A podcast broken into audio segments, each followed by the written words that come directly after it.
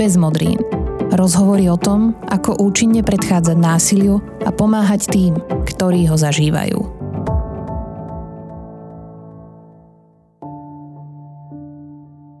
Existujú rôzne terapie, vďaka ktorým prekonávame vlastné traumy a životné situácie.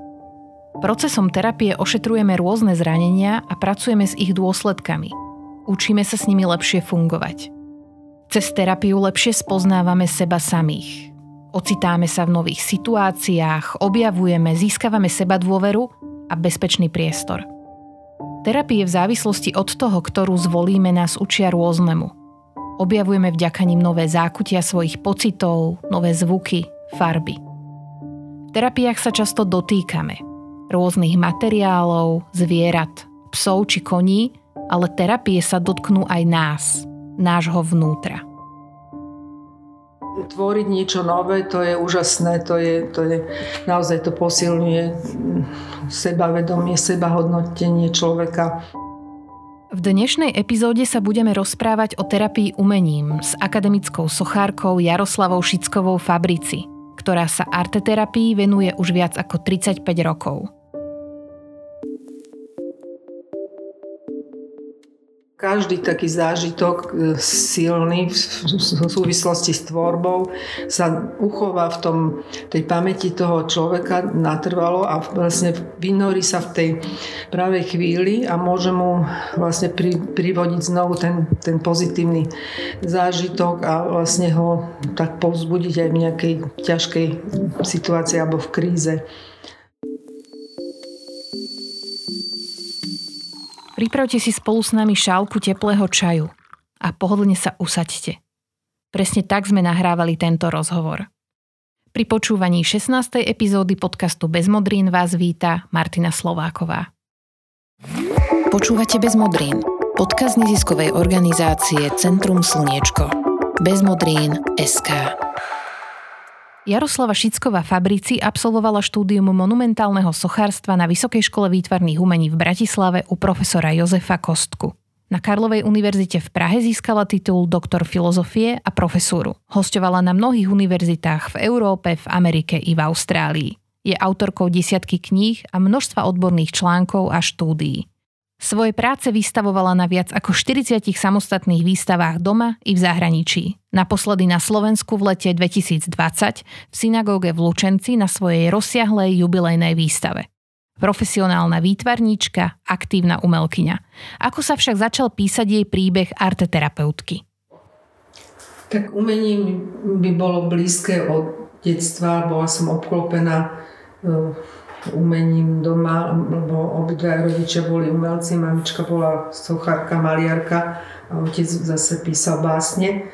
Čiže bolo to pre mňa prirodzené, že je to tak, taká súčasť môjho života. Dá sa povedať niečo ako taká duševná, duchovná potrava alebo strava.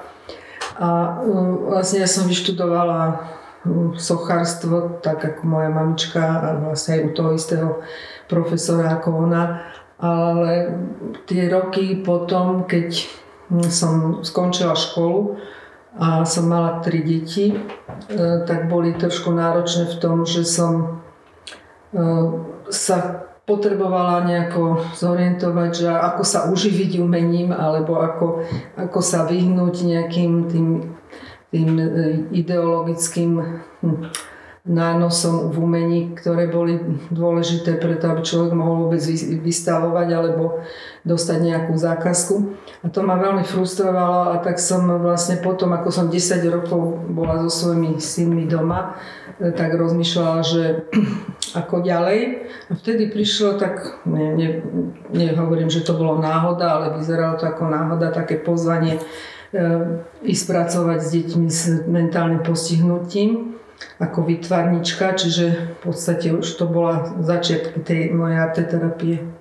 A s akými klientami sa vy stretávate vo svojej praxi? Sú to ľudia, ktorí majú nejaké zdravotné znevýhodnenia, alebo sú to možno skôr ľudia, ktorých niečo trápi, sú nejako dlhodobo nešťastní, alebo majú príznaky nejakých duševných ochorení, prípadne prekonali nejakú traumatickú situáciu. A zaujíma nás, keďže podcast Bez modrín je predovšetkým o domácom násilí, tak či máte aj takých klientov, ktorí zažili násilie? Áno, určite. E, pracovala som naozaj s množstvom ľudí, nemám to celkom spočítané, ale je ich veľa, niekoľko tisíc, e, ktorí e, boli rôznorodí. Ja som sa nejako nešpecifikovala na, len na niektoré z tých postihnutí, hoci ten začiatok bol taký, že som pracovala naj, najviac, alebo v začiatkoch s deťmi, alebo to boli vlastne tínedžeri nad 15 rokov s mentálnou no, postihnutím. S tými som vlastne začínala arteterapiu robiť a tam som zažila také malé zázraky a to ma pozbudilo k tomu, keď som videla, že ako tie výtvarné aktivity týmto deťom pomáhajú nielen s tým ich deficitom nejakým mentálnym alebo pochopenia vecí racionálne, ale že sa stávali z nich naozaj také osobnosti integrované a to bolo pre mňa naozaj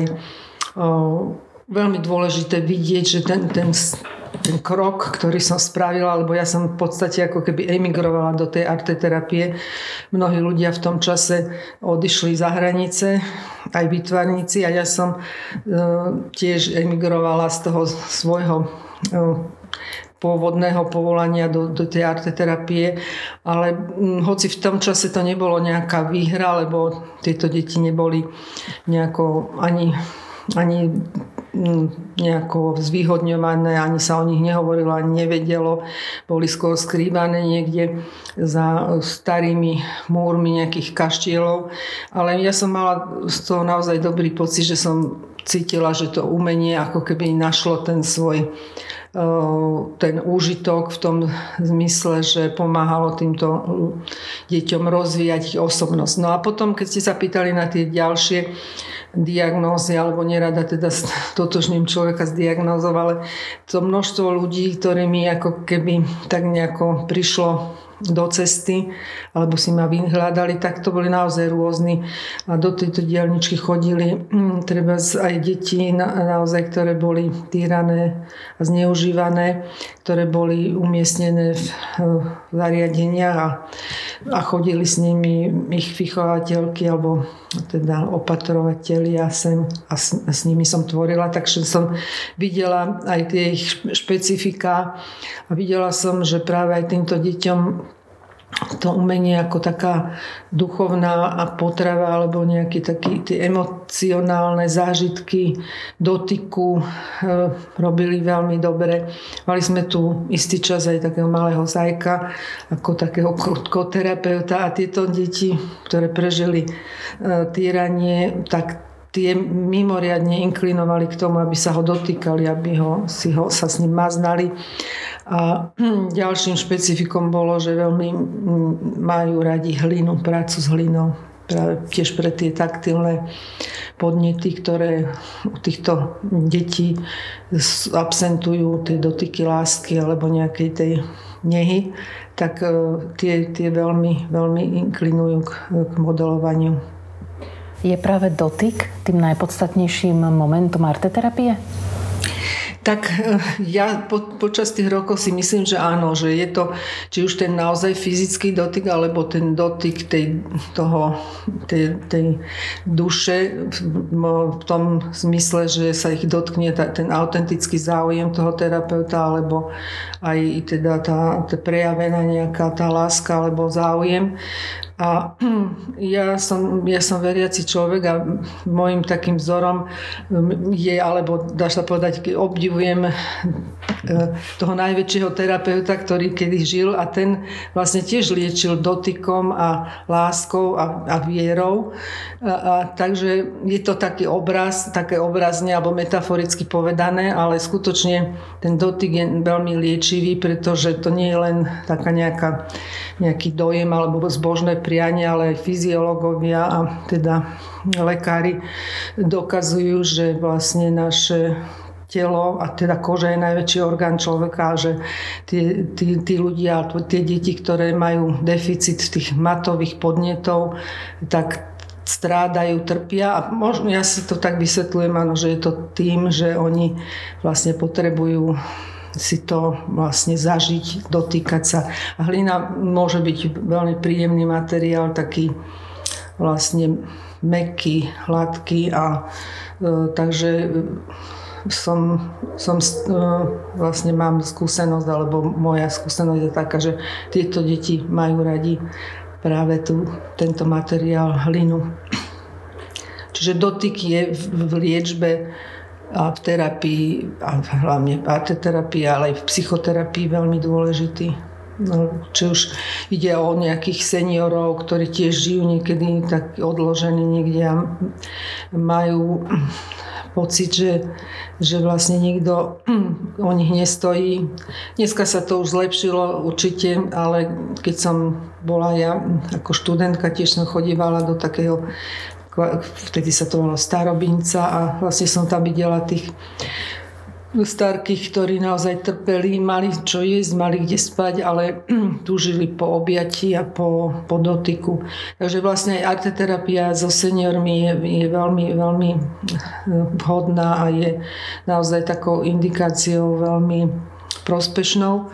A mnohí moji študenti, absolventi pracujú práve v, v centrách so seniormi a naozaj sa tam dejú tiež zázraky, ako títo ľudia, takí pasívni a rezignovaní, ktorí už ako keby aj strácali tú svoju dôstojnosť zrazu v tom umení a v tvorbe nájdu ten, dá sa povedať, tú takú iskru, a, lebo byť, tvoriť niečo nové, to je úžasné, to je, to je naozaj to posilňuje sebavedomie, sebahodnotenie človeka a to je jeden z tých cieľov arteterapie je práve to e, človeku vlastne pripomenúť tú jeho dôstojnosť a tú jedinečnosť a tú jeho až takú ontologickú schopnosť kreativity, ktorá bola nejakým spôsobom buď e, nejako uspatá alebo zabudnutá, čiže taká stimulácia tejto kreativity alebo znovu objavenie tých svojich tvorivých schopností, ktoré naozaj má každý človek, tak je úžasná. No a práve aj u tých mentálne postihnutých detí som pochopila, že kreativita nie, nie je v priamej úmere s inteligenciou, že mnohokrát deti, ktorí mali veľmi nízke IQ, e, vlastne keď dostali e, podmienky vhodné a boli nejako pozbudení, stimulovaní k tej tvorbe, tak dokázali robiť úžasné veci, ktoré dokonca keby tam bol podpísaný nejaký moderný svetový maliar, tak eh, bolo ťažko rozlíšiť, že či to robil naozaj on alebo tieto deti. My sa teraz nachádzame v priestore, kde arteterapia aj prebieha a asi to bude taká veľmi široká otázka, ale viete nám približiť, ako vôbec teda arteterapia prebieha, možno aj ako dlho trvajú tie hodiny alebo sedenia, ako ich voláte a či sa dá odhadnúť, že koľko stretnutí človek potrebuje? Áno, tak to je dosť ťažká otázka, lebo odpoveď na ňu je taká nejednoznačná, je to veľmi individuálne. Sú, sú ľudia, ktorí sem prišli raz a vlastne pomohlo im to a, a sama som bola tým teda potešená a prekvapená podľa ich teda reflexie. A e, sú, ktorí sem chodia roky a potrebujú znovu a znovu, alebo potrebujú ďalej viesť. A v podstate tá e, arteterapia, ako ja chápem, je taký rozhovor. Je to rozhovor medzi tým terapeutom a tým tvoriacím, alebo tým klientom, keby sme ho tak mali nazvať, alebo pacientom a mm, ja sa snažím byť skôr takým len katalizátorom, ktorý vlastne usmerňuje ten proces, ale nejako radikálne do toho nevstupuje. A snažím sa vlastne tým ľuďom mm, pomôcť, aby oni našli e, aj ten zmysel toho, čo vytvorili sami nepodsúvam im nejaké interpretácie alebo nejaké analýzy, ale práve to ma baví a to, z toho som e, šťastná, že Ehm, niektoré niekedy naozaj také indície a to vedenie jemné dovedie to od toho človeka, že zrazu ehm, práve ide o tie veci plastickej povahy, modelovanie, že zrazu vymodeluje niečo a po, zrazu povie, aha, už som to pochopil a už, už viem, kto som, alebo už viem, že, že o čom to je. Čiže to sú, to sú pre mňa veľmi cenné momenty, ktoré ma po, ktorí mi potvrdzujú to, že nebolo to márne, no aj tie dlhé roky, ktoré sa tomu venujem. Alebo aj keď po rokoch napríklad stretnem niekde náhodou v meste mamičku alebo dieťa, ktoré sem chodila a stále ma spozná a sa pýta, že a pamätá si všetko, čo robilo, tak je to je to dôkaz toho aj, že tá, tá vizuálna Eh, ten vizuálny zážitok je veľmi silný a že tie obrazy sa naozaj uchovávajú v tom, v tom mozgu toho dieťaťa alebo toho človeka vlastne natrvalo. To je tiež môj takým, taká trošku skeptická otázka. Som sa pýtala sama seba, že či to má zmysel, keď sem niekto chodí tak len krátkodobo alebo raz príde a práve takéto stretnutia ma utvrdzujú v tom, že naozaj každý taký zážitok e, silný v súvislosti s tvorbou sa uchová v tom, tej pamäti toho človeka natrvalo a vlastne vynorí sa v tej pravej chvíli a môže mu vlastne pri, privodiť znovu ten, ten pozitívny zážitok a vlastne ho tak povzbudiť aj v nejakej ťažkej situácii alebo v kríze. Takže verím tomu, že umenie je naozaj taký ničím nenahraditeľný fenomén, ktorý dokáže aj takou vlastne nie priamou, explicitnou, skôr takou e, skôr takou tou z, trochu zakrytou formou človeku ako keby odhalovať nejaké tajomstvá aj o ňom samom, aj o zmysle života, o zmysle jeho, jeho konania alebo o jeho vzťahoch. Veľmi často sa stretávam s tým, že proste ľudia alebo mladí ľudia, ktorí prídu sem a majú nejaké zážitky z detstva, ktoré sú nie, nejako nespracované alebo neintegrované. Zrazu v tej tvorbe, či už je to malba alebo to modelovanie, zrazu sa zastavia, niek- niekomu začnú tiec slzy a hovorí, že konečne som teraz pochopil nejakú tú, tú situáciu zo svojho života a je to, je to úľava, je to, lebo vlastne človek, ktorý chápe svoj, aj svoju minulosť, tak môže lepšie vlastne fungovať aj v tej prítomnosti alebo aj do budúcnosti.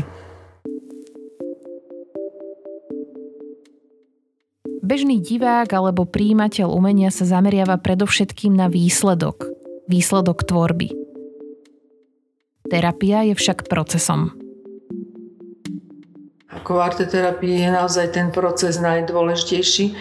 Samozrejme, e, ja ako výtvarníčka profesionálna, tak e, častokrát mám pocit také zodpovednosti, keď robím s, s ľuďmi a vedela by som im poradiť aj v tej výtvarnej oblasti, e, tak e, ale to sa stáva väčšinou so študentami arteterapie, ktorí, ktorí nie sú teda klienti, ale oni vlastne takou zážitkovou formou tiež pracujem s nimi, že si zažijú niektoré veci a povedzme si úprimne, že kto z nás nemá nejaký problém.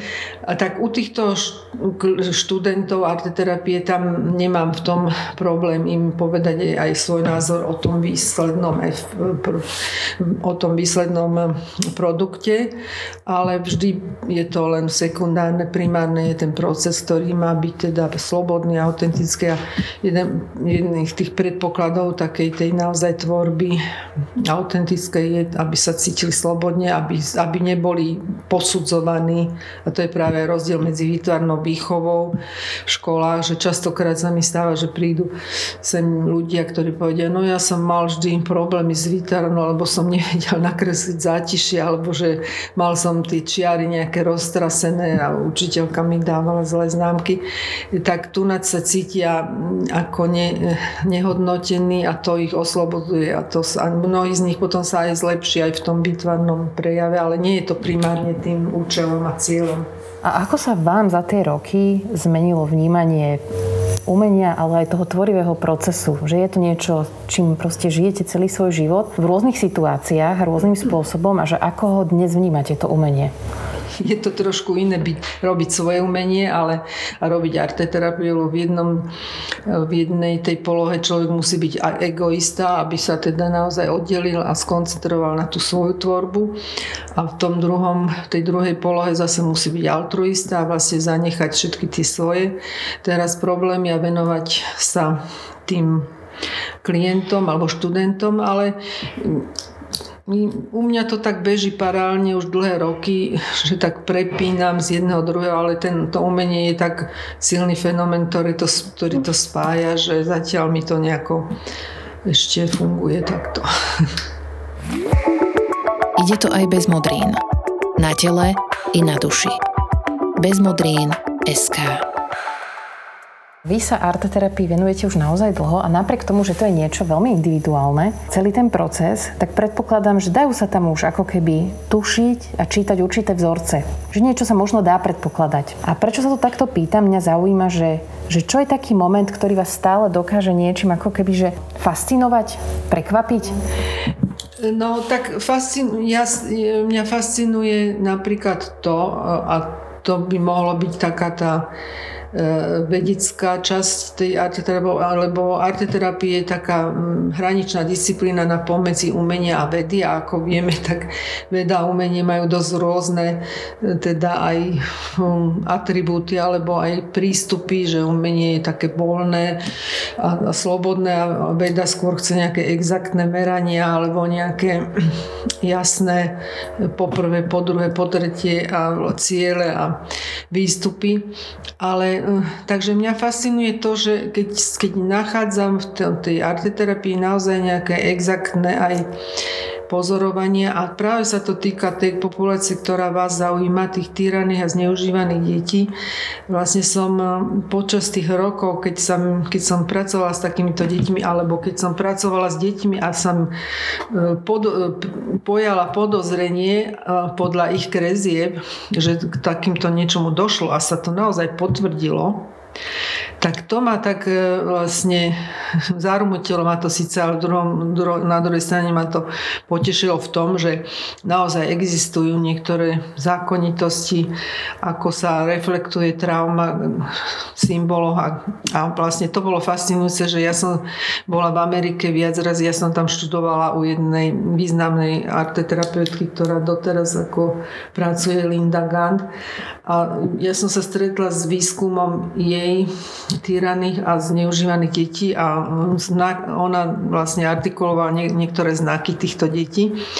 A potom počas tých rokov som si to tak ako keby sama pre seba, ale aj, aj som niektoré veci publikovala, pochopila, že, že tieto veci ignorujú naozaj teda nejakú kultúrnu background alebo, alebo mm, tu, tá americká kultúra naša je úplne iná a že tie, tie znaky sa vyskytujú presne tie isté aj u, na, u slovenských detí ako u amerických, samozrejme v takých modifikáciách.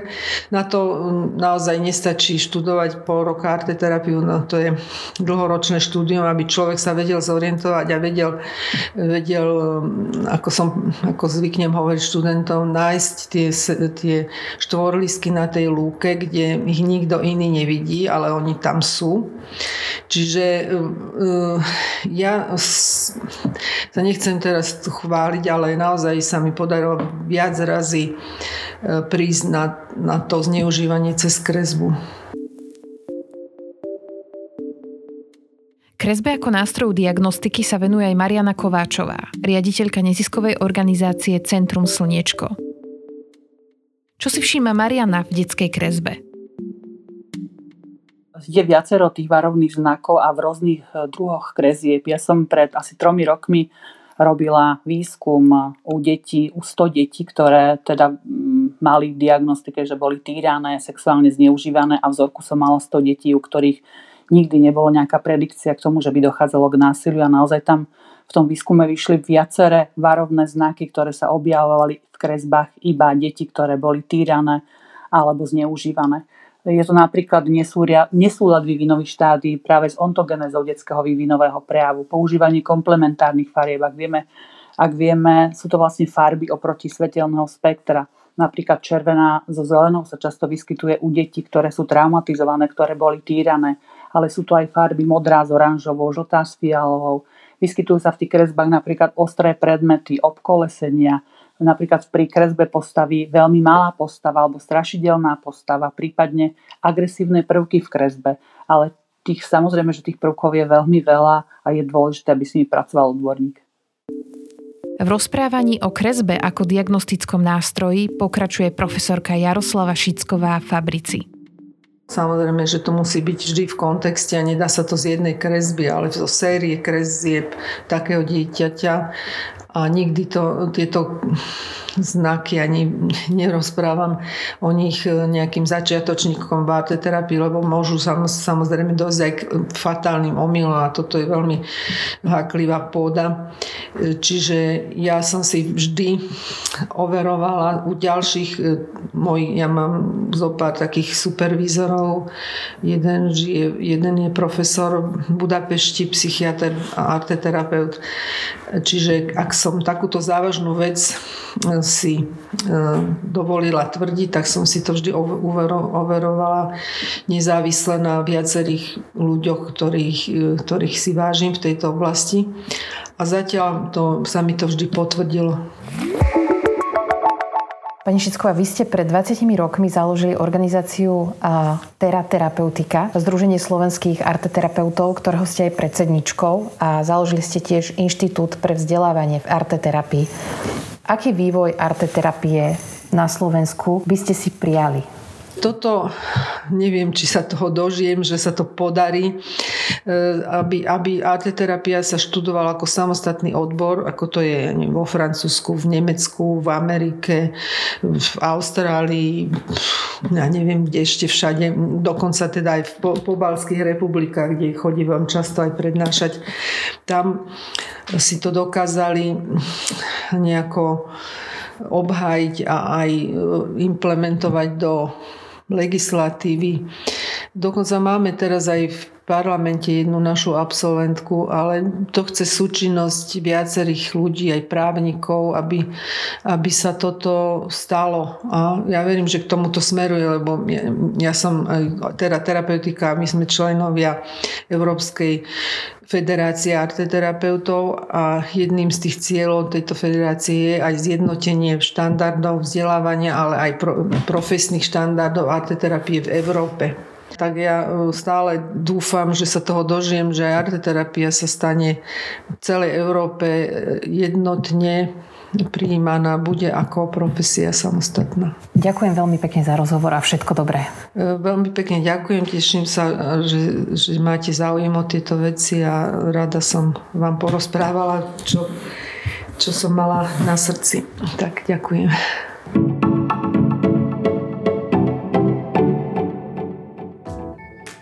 A sme v závere ďalšieho vydania podcastu Bez modrín. Ak vás naše rozprávania zaujímajú, povedzte o nich aj svojim priateľom, kolegom a známym. Nezabudnite tiež kliknúť na Instagram Bez modrín, kde pravidelne prinášame vzdelávací obsah. Ak máte odporúčania na témy či vylepšenia nášho podcastu, potešíme sa správe na bezmodrín zavináč bezmodrín.sk. Tento projekt realizujeme aj vďaka podpore Active Citizens Fund Slovakia, ktorý je súčasťou finančnej pomoci Islandu, Liechtensteinska a Norska 15 členským štátom Európskej únie. Od mikrofónu vás už tradične pozdravuje Martina Slováková a teším sa na vás aj na budúce. Dovtedy, dovidenia.